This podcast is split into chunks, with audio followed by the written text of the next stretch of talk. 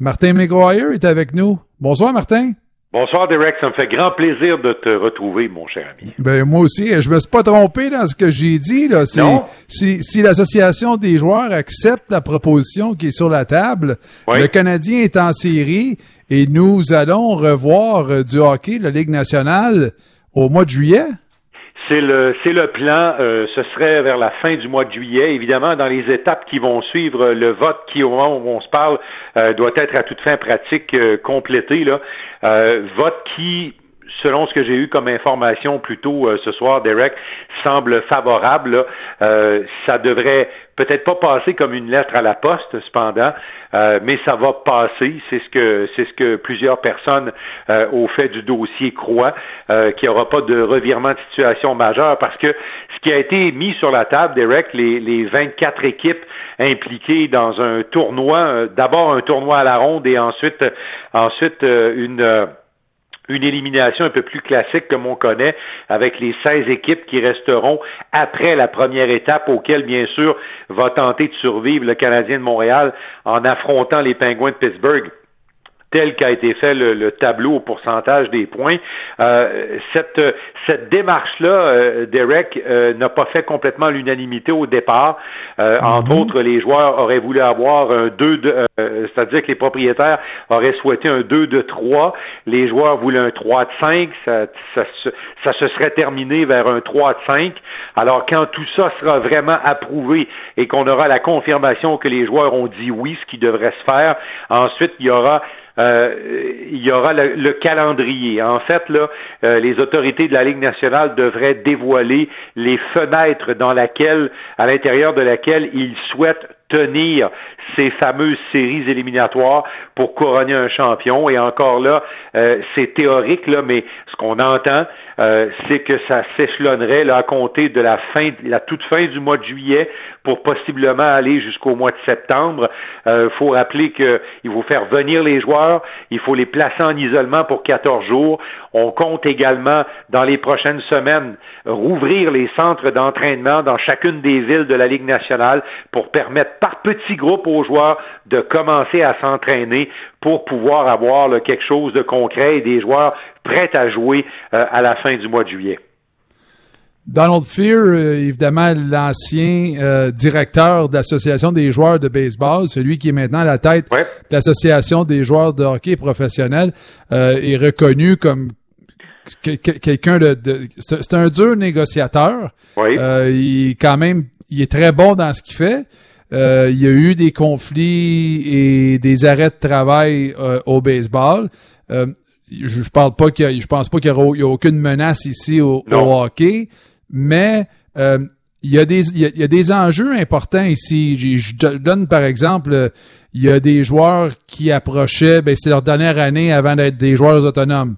Il y a le repêchage. Il y a, il y a- il y a certains Oui. enjeux ici. C'est c'est pas aussi simple que juste dire on retourne travailler les Non. gars.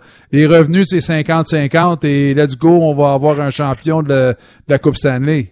Non, absolument pas. Et dans les négociations, dans le travail qui a été fait, euh, puis ça, faut le dire, hein, Derek, bien fait de le dire, le climat est pas à l'affrontement. Pourquoi?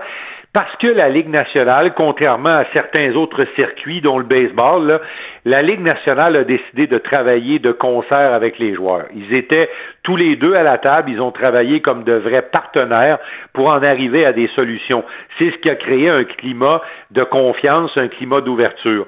Euh, L'autre chose, c'est que le, le hockey étant ce qu'il est, c'est-à-dire un sport qui a besoin des revenus des tourniquets, euh, des revenus de vente de billets euh, pour bien bien vivre, euh, sépare ces revenus-là à 50-50. Alors quand il y a des pertes, il y en a pour les joueurs, il y en a pour les propriétaires. Ce que ce que les joueurs de baseball ne semblent pas vouloir accepter, là, on le sait il y a plusieurs années, là, euh, les joueurs l'ont accepté, euh, les joueurs de la Ligue nationale. Alors comme on a construit cette euh, cette ébauche là euh, de retour au jeu avec les joueurs, ça, ça a placé tout le monde dans un, un climat un peu plus sécure. Il y a les contrats, Derek. On sait que les contrats habituellement se terminent le 30 juin. Alors, si tu veux jouer des séries euh, à compter de la fin du mois de juillet, euh, qui pourraient s'échelonner un petit peu plus tard, ben là, euh, il faut que tu prolonges les contrats. Les joueurs dont les, les, contrats se terminaient le 30, il faut qu'ils restent associés à leur équipe. il y a les pertes financières encourues par la pause qui est survenue le 12 mars, qui va certainement coûter une coupe salariale aux joueurs. Il y a le fameux, ce qu'on appelle l'escrow, là, c'est le fonds de sûreté traduisons-le comme ça, là, qui est prélevé à même la paye des joueurs et qui assure un maintien du plafond salarial. Il y a tout ça qui a dû être négocié. Alors, justement, le plafond salarial, euh, certaines personnes croient qu'on va le garder à un niveau là, euh, acceptable pour les deux parties pour les deux prochaines saisons pour minimiser justement les impacts euh, de, des pertes vu la COVID-19 et par la suite, une négociation pourra amener les joueurs à récupérer ces sommes d'argent. Écoute, c'est compliqué. Il y a beaucoup de choses à revoir et ça, ben, ce, travail-là se fait depuis maintenant euh, un peu plus de sept semaines qu'on est à la table à essayer de faire avancer ces dossiers-là. Et euh, si on se projette dans, dans, l'avenir, mettons demain, après-demain, le temps de vraiment s'assurer que, que tout est ratifié et qu'on a une entente des deux côtés, euh, on, se présente à une plateforme, on appelle une conférence de presse et on convoque les médias. Euh, tu t'attends à, début des camps d'entraînement, tu t'attends à quelle sorte d'annonce? Et on, on ce sera pas à huis clos, on va s'attendre à vendre des billets justement, on va s'attendre à, à ce qu'on joue devant, est-ce qu'on va devoir euh, est-ce que les partisans vont devoir se soumettre à, il y, aura pas de des tests Il n'y aura pas de partisans, non, donc ça sera à huis clos. Il n'y aura pas de partisans. Ces, ces séries-là vont se jouer euh, devant des gradins vides. Euh, on va se ah. fier, on va se fier essentiellement sur les revenus vont procurer les commandites, euh, la télévision. Euh, c'est un peu comme ça qu'on va assurer là qu'il y ait certains certaines entrées financières. Il n'y aura pas de partisans dans les gradins avant le début de la prochaine saison à moins d'un retournement majeur de situation qu'on voit pas venir, là, euh, il, n'est pas supposé avoir de partisans dans les gradins euh, pour ces, pour ces, pour cette fameuse série là, impliquant d'abord et avant tout 24 euh, joueurs. OK. OK. OK. Donc, il n'y aura pas de partisans.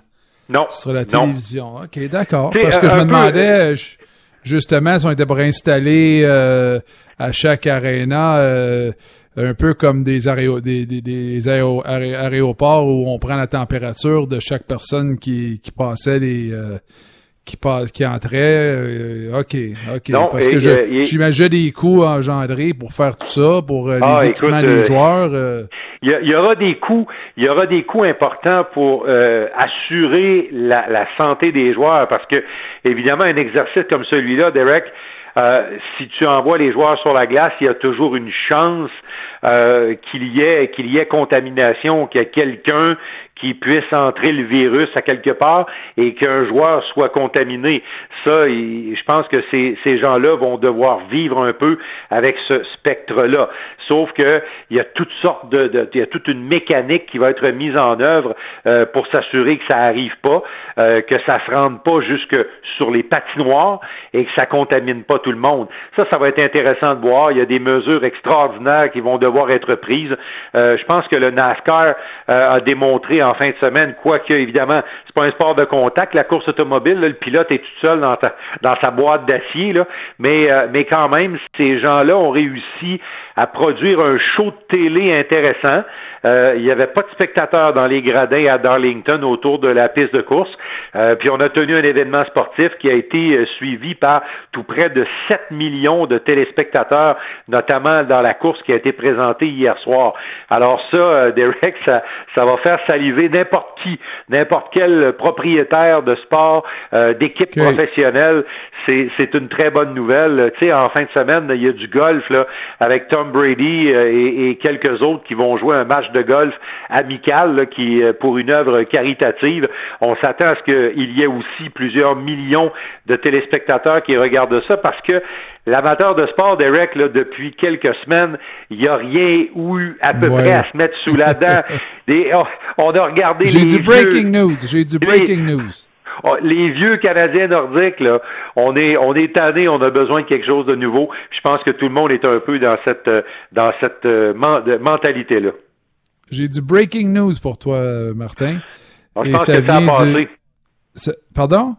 Non, ben, ça n'a pas passé, sauf que euh, c'est c'est euh, notre patron qui vient de me faire parvenir euh, un communiqué de l'association des joueurs, comme quoi que le comité exécutif de l'association des joueurs de la Ligue nationale de hockey a donné la permission, a autorisé l'association des joueurs de poursuivre les négociations. Donc, il y a une ouverture, c'est pas un non catégorique à la proposition qui est sur la table de poursuivre les négociations pour euh, le format de, du tournoi de 24 équipes, ce qu'on appelle Return to Play, pour euh, décider un champion de la Coupe Stanley 2020. Il y a, encore plusieurs détails qui sont euh, qui demeurent à être négociés et avoir une entente. Mais, euh, mais c'est ça. On s'attend à, un coup que ces, que ces items-là euh, qu'on réussit à, s'entendre, euh, à ce moment-là, on serait prêt à retourner travailler. Mais c'est le communiqué qui vient à l'instant d'être partagé par l'Association des joueurs de la Ligue nationale de hockey. Plutôt, plutôt ce soir, Derek, des petites informations me laissaient croire que ça ne passerait pas, comme je te disais tout à l'heure, comme une lettre à la poste, là, euh, qui semblait avoir beaucoup de choses qui inquiétaient les joueurs. D'ailleurs, hier, euh, semble-t-il que la réunion a été assez émotive. Alors, je pense que ce qu'on vient d'apprendre là traduit un peu là, la situation. Je pense que les joueurs sont prêts à retourner, jouer, euh, mais il y a quand même des choses qui restent à voir. probablement aussi que toute la notion des contrats va devoir être négociée les contrats, les contrats des joueurs qui se terminaient le 30 juin habituellement, euh, là, faut les prolonger et tout ça, sur quelle base? Euh, bien évidemment qu'il restera d'autres choses. Et euh, peut-être aussi que l'association des joueurs n'a peut-être pas eu toutes les réponses qu'elle souhaitait avoir aussi. Hmm, intéressant. Au baseball, juste informer les gens au baseball, euh, on avait demandé aux joueurs de prendre une grande diminution de salaire. Puis dans plusieurs cas, dans plusieurs cas, c'était 50% euh, et euh, puis on parle souvent des joueurs qui faisaient 15 millions, ben au lieu d'en faire 15, c'était 7.5. c'est, on a beaucoup de peine pour eux autres là, mais mais euh, mais, mais, et les joueurs pour répondre à ça, ils disaient oui, mais je mets ma vie à risque moi là, je mets ma vie à risque et c'est pas un, un argument bête lorsqu'on pense à ça, c'est quand même des c'est quand même des êtres humains avec des familles qui mettre la vie à risque, il y, en a plusieurs personnes qui mettent leur vie à risque à tous les jours dans le domaine de la santé, qui font pas 7,5 millions de dollars par année là. C'est clair. Mais mais euh, les joueurs de hockey, c'est un peu la même chose. C'est des athlètes professionnels pour donner un spectacle. Euh, il y a des choses là-dedans qui, qui, qui, qui vont chercher à être protégés. Ils vont chercher à, à, ce que leur, leur vie soit protégés et, que leur salaire ne soit pas euh, coupé, tranché à moitié ou un quart ou tout ça. On va chercher et que les mesures les mesures soient en place pour leur protection aussi, Martin, j'imagine. C'est, ah, toutes des choses sur la table. Absolument clair. Absolument clair. Euh, le choix des villes, exactement, là, euh, on entend beaucoup Las Vegas. Las Vegas répond à, certains critères, beaucoup de chambres d'hôtel, dans un petit rayon de quelques kilomètres à peine. Euh, on sait que l'un des points soulevés par l'association des joueurs, ça a été le, long isolement potentiel sans voir sa famille, sans voir les enfants. Ben euh, mm. Vegas répond en quelque sorte un peu à ces à, ces problématiques-là parce qu'on a beaucoup beaucoup des milliers de chambres d'hôtel qui sont actuellement inoccupées là euh, parce que le, le gambling est pas très populaire par les temps qui courent. On comprend pourquoi les casinos là. Alors tu sais il y a, y a, un potentiel là d'arranger des choses pour que, par exemple, euh, durant certaines pauses euh, dans le processus de, de, ces séries là de 24 parties, que dans ce processus-là, euh, les joueurs puissent de temps à autre voir leur famille. Alors, la ville de Vegas peut offrir ce genre de choses-là. C'est probablement pour ça d'ailleurs auquel euh, qu'on a pensé à, Vegas, entre autres. Euh, il y a aussi toute la notion là, de, euh, de sécurité, ça t'en a parlé. je pense que les joueurs vont devoir être testés. C'est la seule façon de pouvoir assurer leur sécurité et que le virus ne se répande pas de nouveau à l'intérieur des joueurs des équipes qui seront impliqués là-dedans, dans ce fameux tournoi. Les tester presque à chaque fois, là, Derek. Alors ça, ce sont, on sait que la Ligue nationale va défrayer les coûts de ces fameux tests. C'est pas gratuit, là. On est là-dedans, là. On, connaît euh, les enjeux, le niveau politique euh, chez nous. Euh, ces tests-là ne sont pas gratuits. Alors ça, ce sont des investissements que vont devoir faire les clubs. Là. Ne vous en faites pas, les gens à l'écoute. Il n'y a pas de, il a pas personne qui va être privé dans la société de d'avoir des tests au détriment d'athlètes professionnels. ces gens-là vont s'arranger. Sauf que, sauf que ça, ça, ce sont tous des points de négociation. C'est que dans le processus, avant de laisser tomber la rondelle sur la glace et de faire jouer euh, deux équipes euh, pour, euh, pour l'obtention d'une victoire, faut s'assurer que tout le monde, exactement tout le monde sait ce qu'ils ont à faire et surtout que tout le monde est en sécurité relative. Alors, on est avec Martin McGuire. Venez de vous joindre à nous. Martin, si tout se passe bien du côté des joueurs et on a une là, on a, on a plutôt une courte négociation à faire parce que la proposition a été déposée. Le principe est accepté, là. Le principe, des séries est accepté.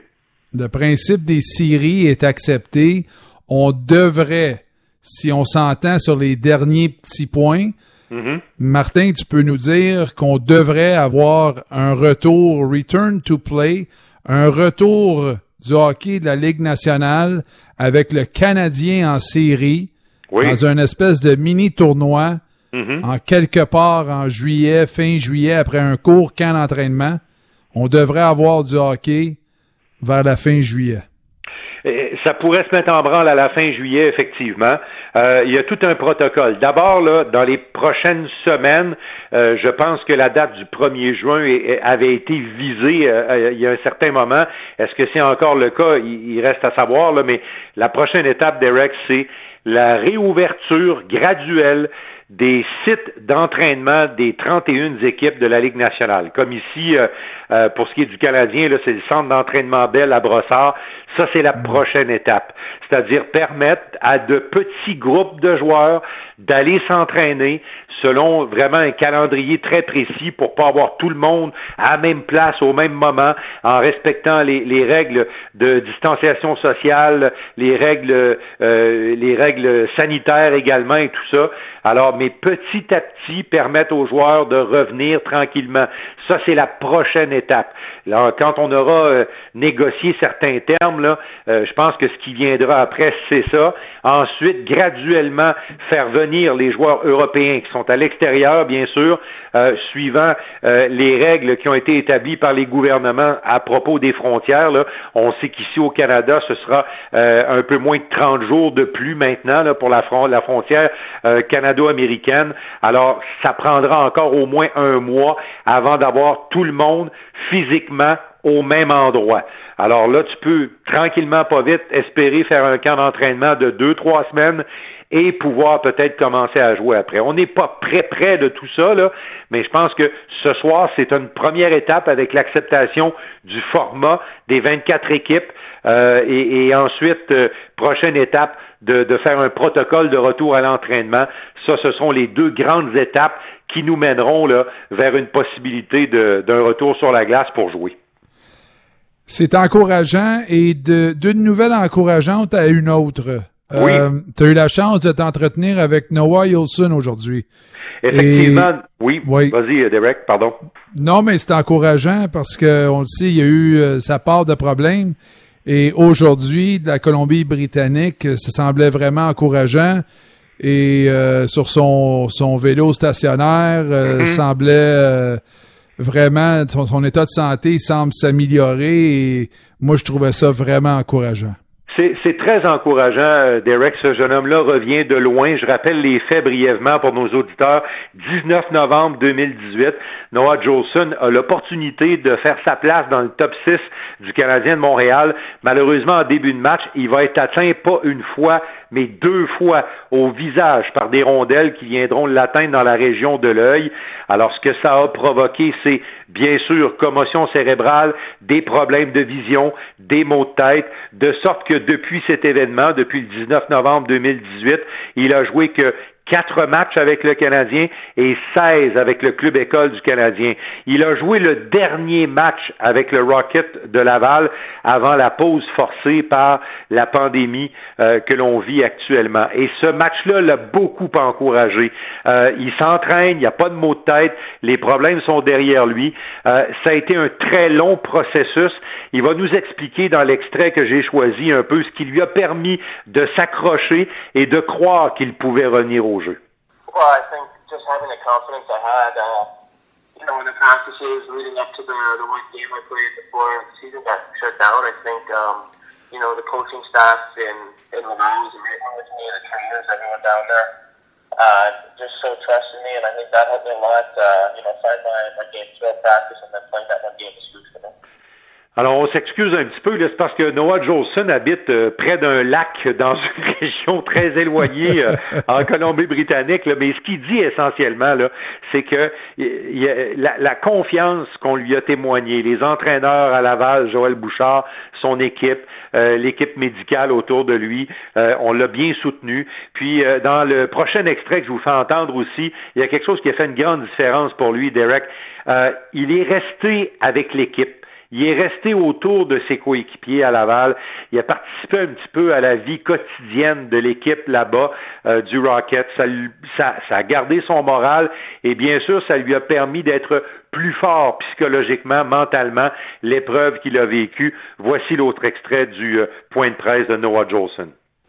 Yeah, I think um, for me it was just you know staying engaged with the team throughout the, the. Um, you know, going to the rink every day helped me, and, and some days it was frustrating for sure, but, you know, just finding a way, uh, talking to the coaches, the trainers, the, the people around you at the rink, you know, they, they helped me a lot throughout the process. And in a way, you know, I think it, it, it built me a little tougher, and, you know, going through something like that's not easy. You know, every day you, you think what's going to happen, what's the next step, and, and all these kind of things. So I think, you know, it, it helped me a lot, but I think uh, hopefully it's the end of, of what's gone on. Alors, le soutien des coéquipiers, Derek, tu as, fait du sport d'équipe, tu sais comment c'est précieux d'avoir euh, d'avoir des gens autour euh, autour de soi quand tu es un athlète et que tu es, privé par euh, de jouer par les blessures, eh bien c'est ce que Noah Jolson a vécu. Est-ce qu'il pourra être le joueur de le choix de première ronde en quel le Canadien avait avait confiance bien sûr? on est encore assez loin de ça. tu peux pas jouer seulement 20 matchs en deux ans euh, et penser que tu vas mettre les pieds dans la Ligue nationale et vraiment t'établir rapidement. Alors pour lui, il aura besoin de temps de jeu, euh, de temps de glace.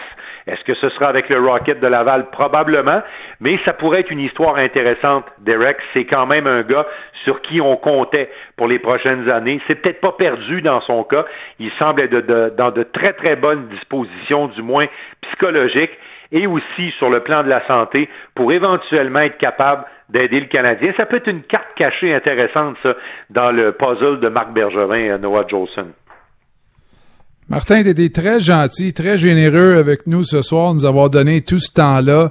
Des nouvelles encourageantes de, Noah Jolson, des nouvelles encourageantes pour les amateurs du Canadien, les amateurs de sport, de, de, hockey, parce que ben, j'imagine aussi que si le hockey de la Ligue nationale revient, je pense qu'il serait ça ferait juste ouvrir la porte aux autres sports. Parce que je sais que le baseball parle, je sais que le basketball parle, la NBA, et euh, ça ferait peut-être juste accélérer ces discussions-là pour euh, un retour un peu, j'hésite d'utiliser ce mot-là, normal, un retour à la normale, parce qu'on est on est encore loin d'un retour à la normale, mais au moins un retour au sport, à la télévision, le sport à la radio, puis ces discussions-là, ces discussions-là qu'on aime avoir.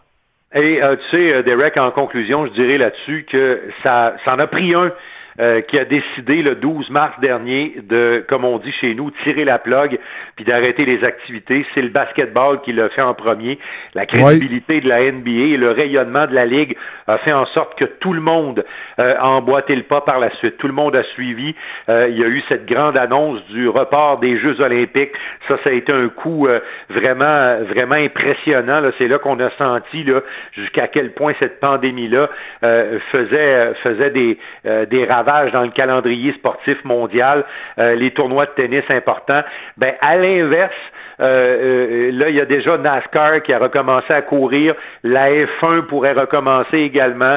Le tennis, regarde, le golf, tu sais, les sports majeurs tranquillement. Là. Alors, au fur et à mesure, Derek, là, c'est sûr que les sports vont trouver une façon, du moins ceux qui peuvent le faire, vont être assez imaginatifs pour pouvoir revenir. Le peuple en a besoin, Derek. C'est, c'est pas un service essentiel. Ça sert pas à guérir le monde d'aucune maladie. Ça sert pas à tuer le COVID, la COVID-19. C'est pas un vaccin contre, contre une pandémie euh, comme on vit actuellement, mais c'est juste un petit baume. C'est, hmm. c'est un divertissement. C'est quelque chose qui vient changer les idées. C'est quelque chose qui vient donner un peu de sourire aux collectivités habituellement. Et c'est à ça que ça sert le sport divertissement. C'est bien dit, c'est bien dit. Juste avant de te laisser, parce que je pas penser à quelque chose. Oui. Euh, Jonathan Adrouin, Marc Bergevin, qui donne des masques avec le premier ministre aujourd'hui. T'as pensé quoi de ça? Ah, l'idée, l'idée est belle euh, quand même. Euh, tu sais, c'était, écoute, si je ne m'abuse là, c'était la première sortie publique du directeur général du Canadien, Marc Bergevin, depuis la pause du 12 mars dernier. Il n'était pas hmm. sorti publiquement euh, une seule fois. Euh, il s'était pas adressé aux médias non plus, euh, contrairement à quelques-uns de ses homologues dans la Ligue nationale qui l'ont fait dans leurs marchés respectifs. Euh, Marc Bergevin a préféré attendre. puis là, aujourd'hui, ce matin, près, près d'une station de métro à Montréal, d'aller distribuer des masques aux couleurs du Canadien. Ça, c'est encore une meilleure idée pour eux. Avec Jonathan Drouin, c'était un bon coup de le faire. Je sais que là-bas, on n'a pas respecté les distanciations sociale, là, il y a eu un petit peu de chaos. Mais écoute, je pense que la, la, la volonté, en tout cas, la volonté de bien faire était là. Euh, puis je trouve ça intéressant, tu sais, que le Canadien se soit euh, se soit montré le bout du nez comme ça. Puis surtout, le grand patron du Canadien, là, ça faisait longtemps qu'on ne l'avait pas vu, puis c'est important euh, que le grand patron du Canadien puisse se faire voir et se faire entendre pour, pour en quelque sorte asseoir le leadership son leadership, mais aussi le leadership de l'équipe dans une collectivité, comme je le disais tout à l'heure, Derek, qui a bien, qui a bien besoin de ses héros. Ah, bien dit. Très bien dit. Martin, tu es un de mes héros, alors euh, merci beaucoup à toi.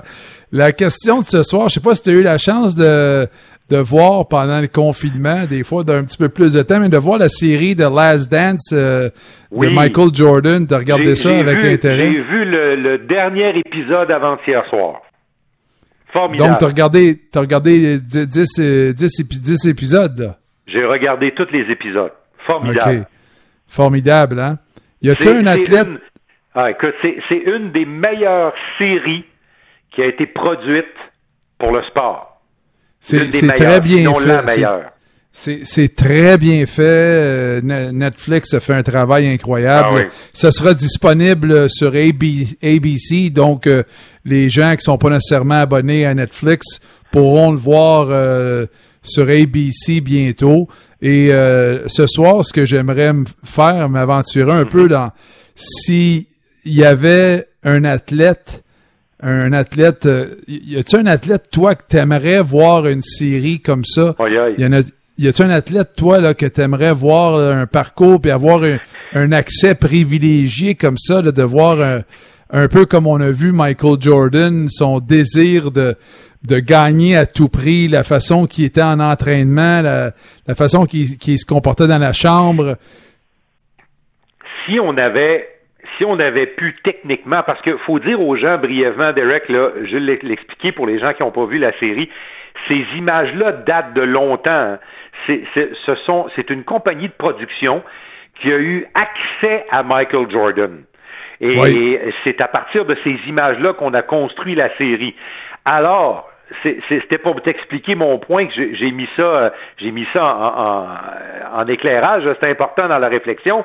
Moi, je peux te dire une chose que si on avait pu faire quelque chose du genre avec euh, certaines grandes éditions du Canadien des années 70 qui perdaient huit matchs par année, puis à de l'extérieur, ça avait toujours l'air d'avoir d'aller bien. Là, j'aurais bien aimé qu'on cache une coupe de caméra, puis avoir accès à certaines discussions entre Scotty Bowman et ses joueurs de l'époque. J'aurais bien aimé voir ce qui, pas ce qui se cachait, mais ce qu'il y avait derrière cette grande dynastie et, pour dire à quel point des fois c'est peut-être pas facile d'être des gagnants comme l'ont été euh, Michael Jordan et les Bulls de Chicago. Puis euh, dans, dans, dans la génération d'aujourd'hui là, euh, je pense que pense que Sidney Crosby pourrait être quelqu'un d'intéressant à suivre.